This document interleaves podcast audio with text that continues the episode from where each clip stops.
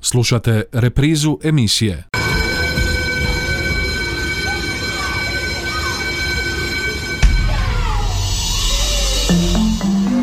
Život škole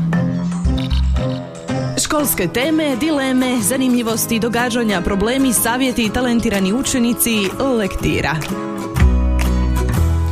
I ovog četvrtka u 13 sati i 30 minuta, lijep vam pozdrav poštovani slušatelji, na početku smo još jedne emisije Život škole. A u našoj današnjoj emisiji Život škole, ako je suditi po najnovijim događanjima, ponovno se vraća korona pandemija. Naime, prema posljednjim podacima, među novo pozitivnima na koronavirus sve više djece školske dobi, a posebno među srednjoškolcima. Stoga ćemo danas u prvom dijelu naše emisije malo više reći o tome, a u drugom dijelu govorimo o početku akademske godine na Đakovačkom katoličkom bogoslovnom fakultetu.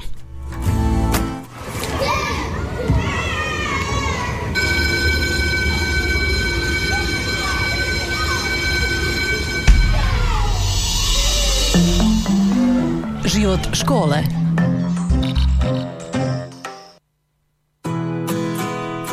Kao što smo i najavili u uvodnom dijelu, u prvom dijelu naše emisije Život škole govorimo o korona pandemiji koja je ponovno zaprijetila uvođenjem nastave na daljinu.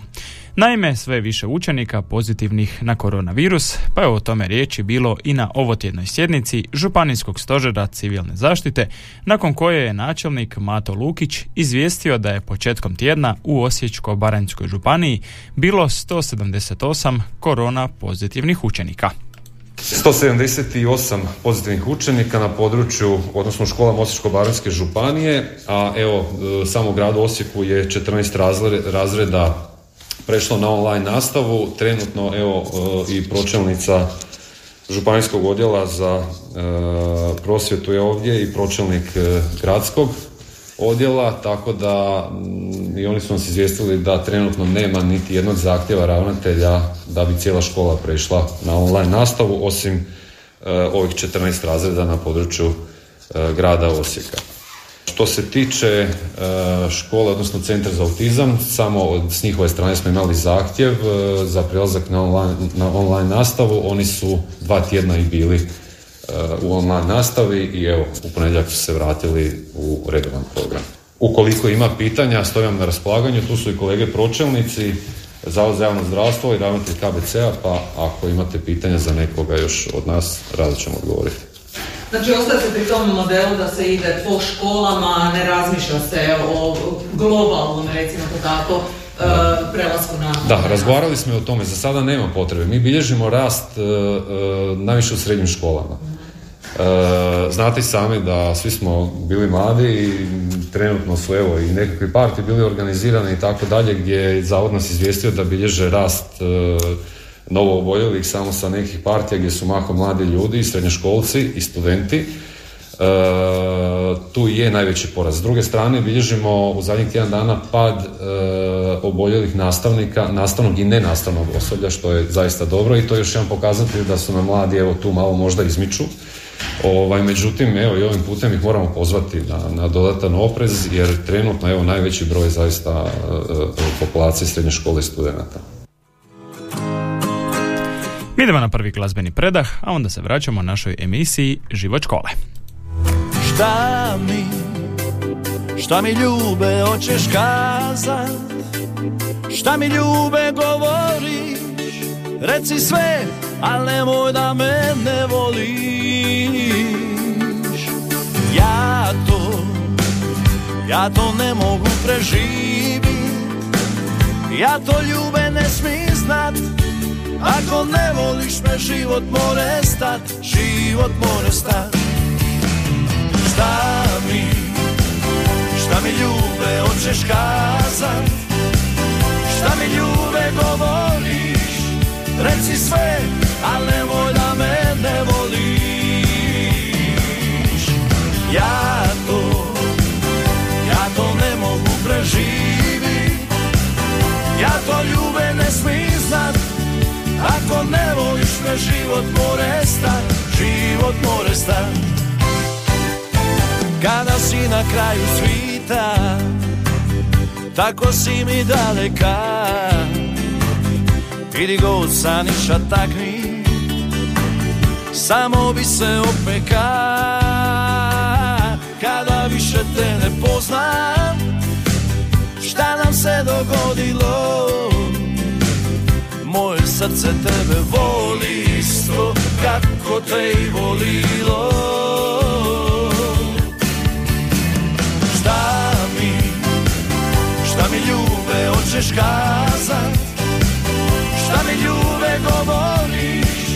Reci sve, al nemoj da me ne voliš. Ja to, ja to ne mogu preživit.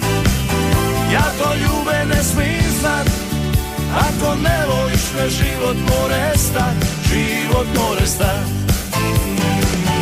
Kada čujem tvoje riči kako sama hoćeš bit Hoćeš bit Gubim se i samo čutim kako vrti mi se svi. Vrti se svi. Zlato moje, ne razumiš koliko te volim ja? Volim ja. Da sam sve za tvoju ljubav Sve sam za te da. Šta mi, šta mi ljube hoćeš kazat Šta mi ljube govoriš? Reci sve, al nemoj da me ne voliš. Ja to, ja to ne mogu preživit. Ja to ljube ne smijem znat. Ako ne voliš me život more stat. Život more stat. More stat, more stat. Šta mi, šta mi ljube hoćeš kazat? Šta mi ljube govoriš? Reci sve, al nemoj da me ne voliš. Ja to, ja to ne mogu preživit. Ja to ljube ne smijem znat Ako ne voliš me život more stat. Život me život more stat Život more stat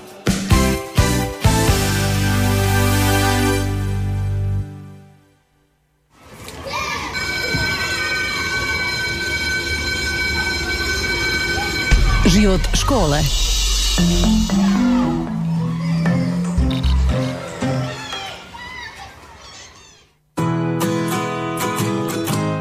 Nakon glazbenog predaha vraćamo se našoj emisiji Život škole. I na nacionalnoj razini razgovaralo se o širenju zaraze, odnosno o sve većem broju pozitivnih među školskom populacijom, pa je, iako se ne razmišlja o dugoročnijem uvođenju nastave na daljinu, premijer Andrej Plenković najavio da će se sljedećeg tjedna, odnosno u četvrtak i petak, nakon jesenskog odmora nastava odvijati online kako bi se usporilo ili zaustavilo širenje zaraze među učenicima. Ministar Fuchs dogovorio sa svim županijskim stožerima i stožerom grada Zagreba da se idućeg tjedna, dakle kada je blagdan svih svetih, kada se škole ovako i onako nisu bile predviđene da rade utorak i srijedu, da se četvrtak i petak odradi nastava online, tako da umirimo ovu školsku populaciju od praktički ovoga petka popodne, dakle 29. listopada pa tamo do 8. prosinca. Pardon, studenog, što mislimo da je jako dobro. Prema najnovijim podacima, 208 učenika je pozitivno, od kojih je 62 iz osnovnih škola i 146 iz srednjih škola, a 1001 učenik je u samoizolaciji, među nastavnim osobljem 36 je pozitivnih. Tragom te informacije da je u Osječko-Baranjskoj županiji korona najprisutnija među srednjoškolcima, provjerili smo i kakvo je stanje u đakovačkim srednjim školama.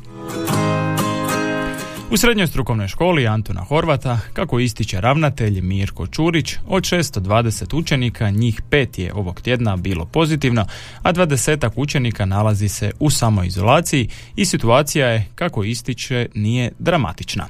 U ekonomskoj školi Braća Radić, nakon prošlotjedne samoizolacije dva razreda, ovog tjedna samo je nekoliko učenika u samoizolaciji, doznajemo to od njihovog ravnatelja Željka Bionde.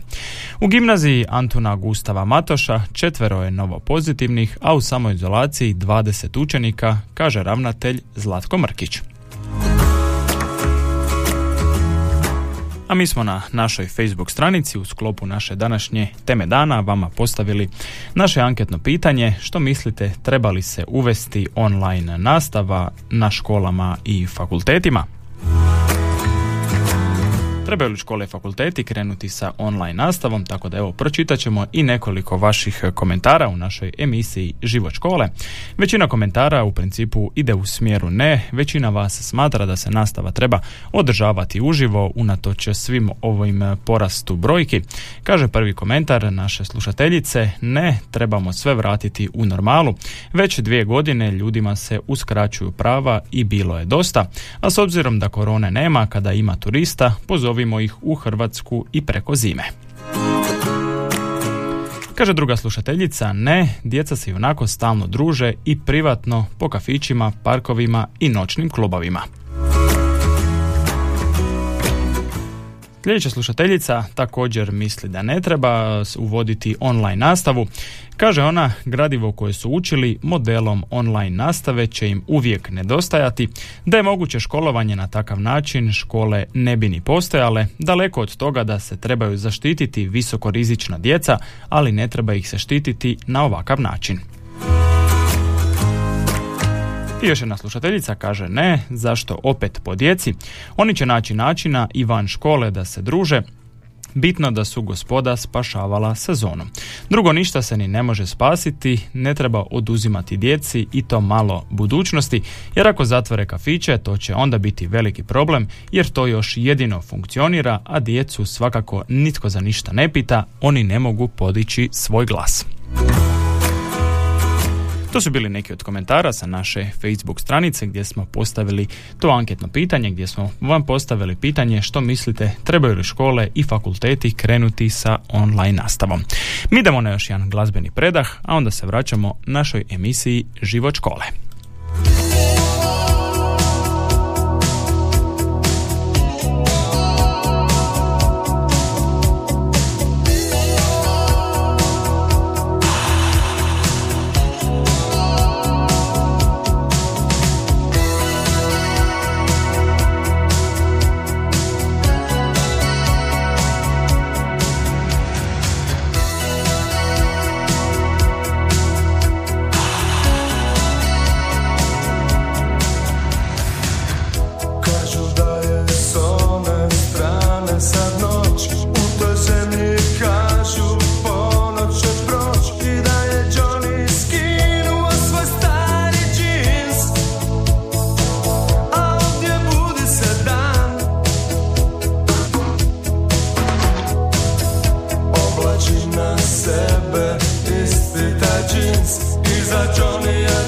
children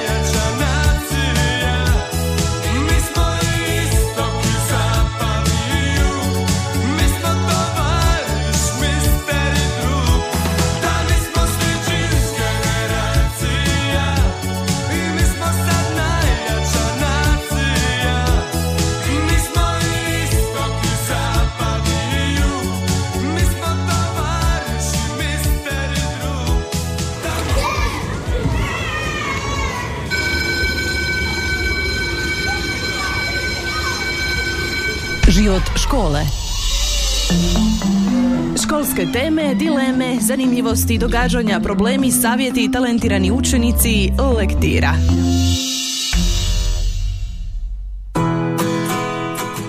Nakon glazbenog predaha vraćamo se našoj emisiji Život škole. U prvom dijelu naše emisije govorili smo o koroni u školi, govorili smo o potencijalnom početku ponovne online nastave, a u nastavku u drugom dijelu naše emisije govorimo i o početku nove akademske godine na Đakovačkom katoličkom bogoslovnom fakultetu. O početku nove akademske godine razgovarali smo s dekanom profesorom doktorom Vladimirom Dugalićem, a posebno nas je zanimalo kakvo je zanimanje za studij teologije i koliko je ove godine upisanih studenata. Gledajući iz jedne ovako šire perspektive sveopćeg stanja, ja moram reći da sam prezadovoljan.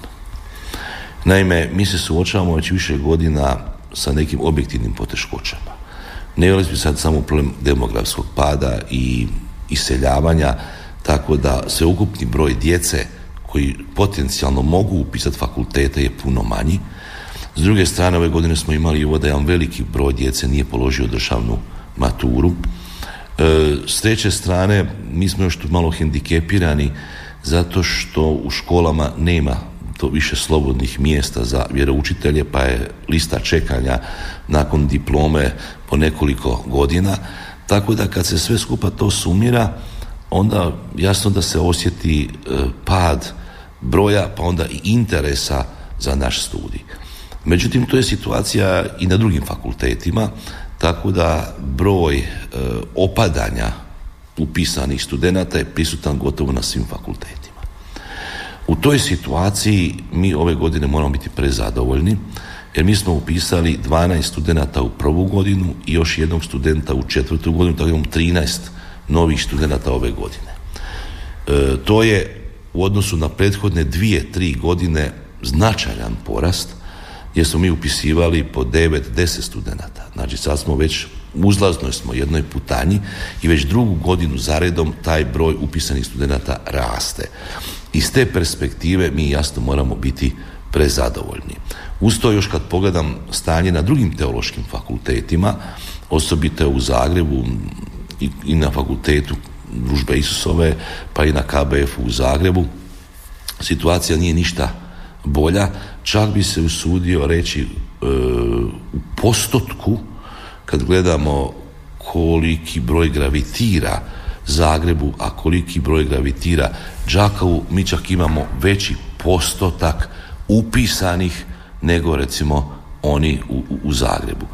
Tako da iz te perspektive mi moramo biti zadovoljni i prezadovoljni, iako jasno da bi mi htjeli imati više studenata od ovih 13 koliko smo ove godine uspjeli upisati.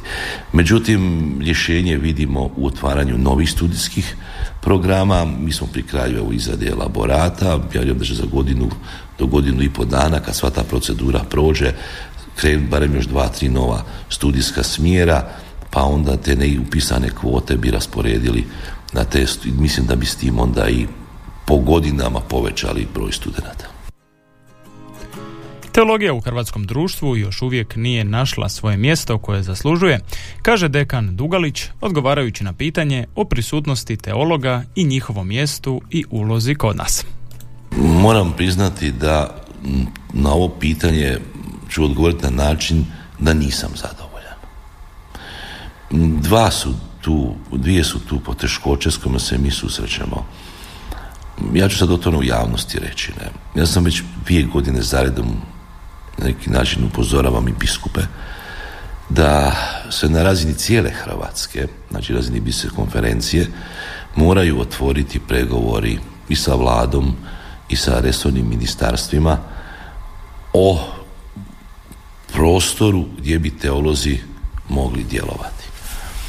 Na primjer, mi imamo bolničke dušobrižnike i kapelane.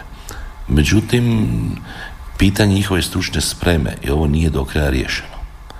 Pitanje vojnog ordinarijata, pitanje e, centara za socijalnu skrb. Prema tome, sve su to područja koja po međunarodnim standardima traže tu jednu duhovnu dimenziju koju upravo jedan teolog može pružiti. To ne znači kad kažem teolog nužno svećenik. To može biti vjernik laik koji je završio studij teologije i ima stečene kompetencije za taj posao.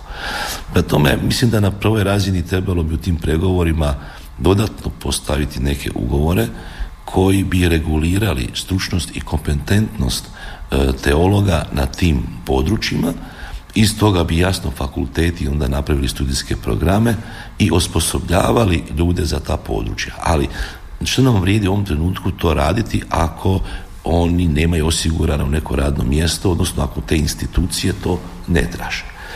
S druge strane, e, sami smo se pokušali malo snaći i evo ja se nadam da ćemo sljedeće jeseni konačno pokrenuti tri nova specijalistička studija, ali oni su usmjereni prije svega završenim teolozima koji su sada na listi čekanja. A to znači jedan oblik prekvalificiranja. Tu vidim dva, dvije, dva, dvije specijalizacije koje će biti izuzetno interesantne. Jedna je savjetnik u psihoterapiji, gdje će se teolozima omogućiti stručnost i kompetentnost da pomažu u bračnim obiteljskim savjetovalištima ili u nekim drugim ustanovama koje se bave obiteljskom problematikom. I drugo, to je palijativna skrb, budući da se u Hrvatskoj po međunarodnim, odnosno po standardima Europske unije moraju početi osnivati palijativni timovi u kojima je čak na razini Europske unije standard zakonski određeno da mora biti i osoba teolog nije pitanje koje je vjeroispovijesti, ali osoba koja će pružati duhovnu i drugu utjehu palijativnim bolesnicima. Znači tu postoje prostori za jaču prisutnost teologa. Da ne govorimo da recimo teolozi nisu dovoljno zastupljeni u medijima ili u nekim drugim područjima društvenog života, gdje mislim da mi sa svojom humanističkom orijentacijom možemo pridonijeti ovaj, poboljšanju odnosa u društvu.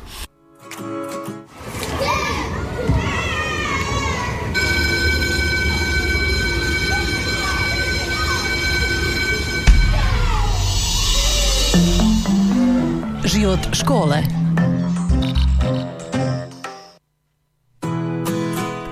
Teolozi bi sa svojim humanističkim obrazovanjem posebno imali mjesta u svijetu mladih koji su izloženi različitim odnosima, a počesto i govoru mržnje, kako u obitelji, tako i u širem društvu, kao i u svijetu novih medija i tehnologija, kaže profesor Dugalić. Mogu za primjer reći, na primjer, bio sam nedavno sa kolegicom na jednom međunarodnom simpoziju o govoru mržnje. I mi smo napravili istraživanje među mladima u Hrvatskoj koliko e, su bili izloženi govoru mržnje, a koliko su sami bili oni koji su izricali neki određeni oblik govora mržnje. I zanimljivo je da mi smo očekivali da će reći da su najviše to doživjeli na društvenim mrežama. Nije istina. U međusobnim kontaktima od svojih najbližih.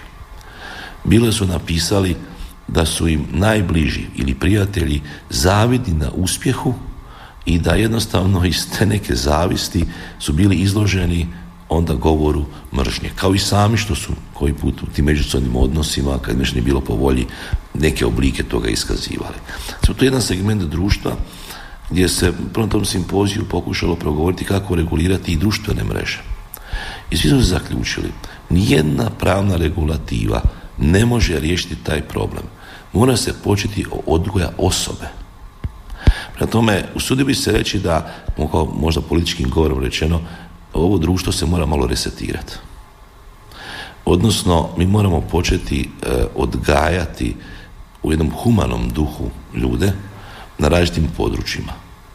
A tu mjesto teologa može biti izuzetno važno, jer mi po svojoj naravi smo dužni promicati mir, solidarnost, pravednost, znači unositi neke duhovne vrijednosti koje mogu samo čovjeka oplemeniti.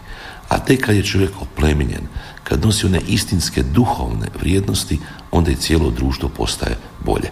I tu vidim ulogu i poslanje teologa danas. A koliko Đakovački KBF u tom smislu prati trendove, odnosno smjerove u suvremenoj teologiji? Prije svega moram reći jednu stvar. Za razliku od mnogih drugih fakulteta, na našem fakultetu 90% nastavnika je doktoriralo u inozemstvu. Prema tome, gotovo svi mi smo završili svoje studije ili u Rimu, u Italiji, neki u Austriji, neki u Njemačkoj, ima neki koji su bili na specijalizaciji u sjemeničkim državama. Prema tome, svi smo mi pomalo vidjeli svijeta. I upravo to iskustvo boravka vani nam je omogućilo da prvo vidimo trendove u svijetu, pa da onda nešto od toga donesemo tu i drugo naučili smo jezike koji nam omogućuju da pratimo stranu literaturu. E, u tom smislu mi nismo zatvoreni.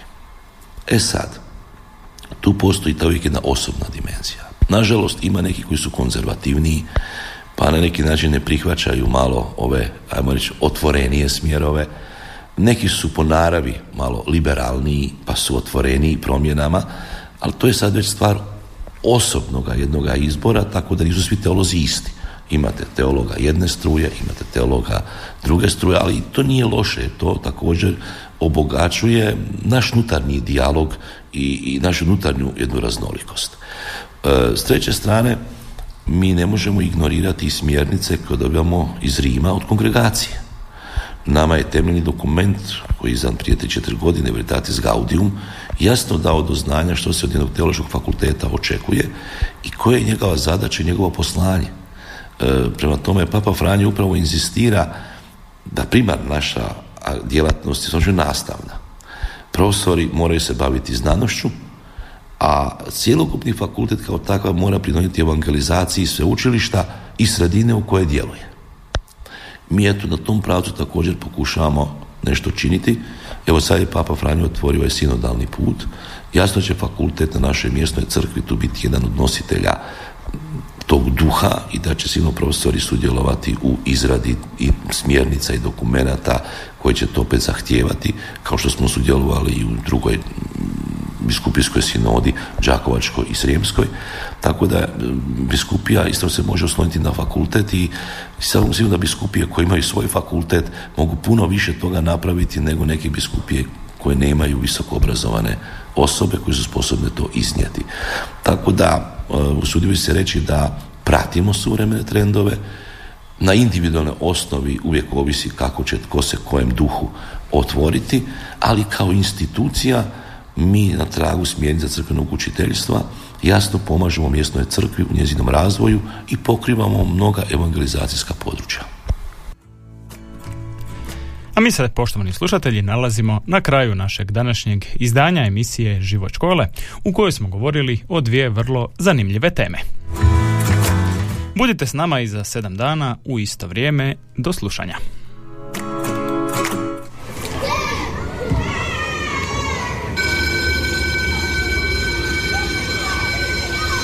Slušali ste emisiju Život škole.